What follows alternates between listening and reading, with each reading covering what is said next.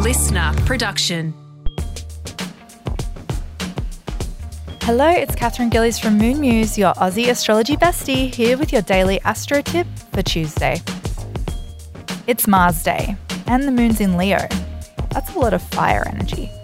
Can you feel the passion? If you've got your heart and mind set on something or someone, today's the day to go after it. Leo moon gives main character energy.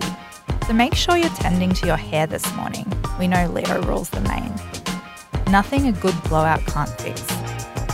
Take some time today to make yourself feel like a million bucks. There's really nothing like taking pride in your appearance and putting your best foot forward. Dress up, wax some self confidence in your morning coffee. You can be who you want today, and the Leo moon is offering you some of its spotlight.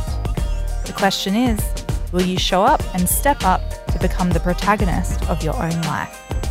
You decide. That's all today. Tune in again tomorrow morning for your daily astro tip, and don't forget to follow me on socials at Moon Muse.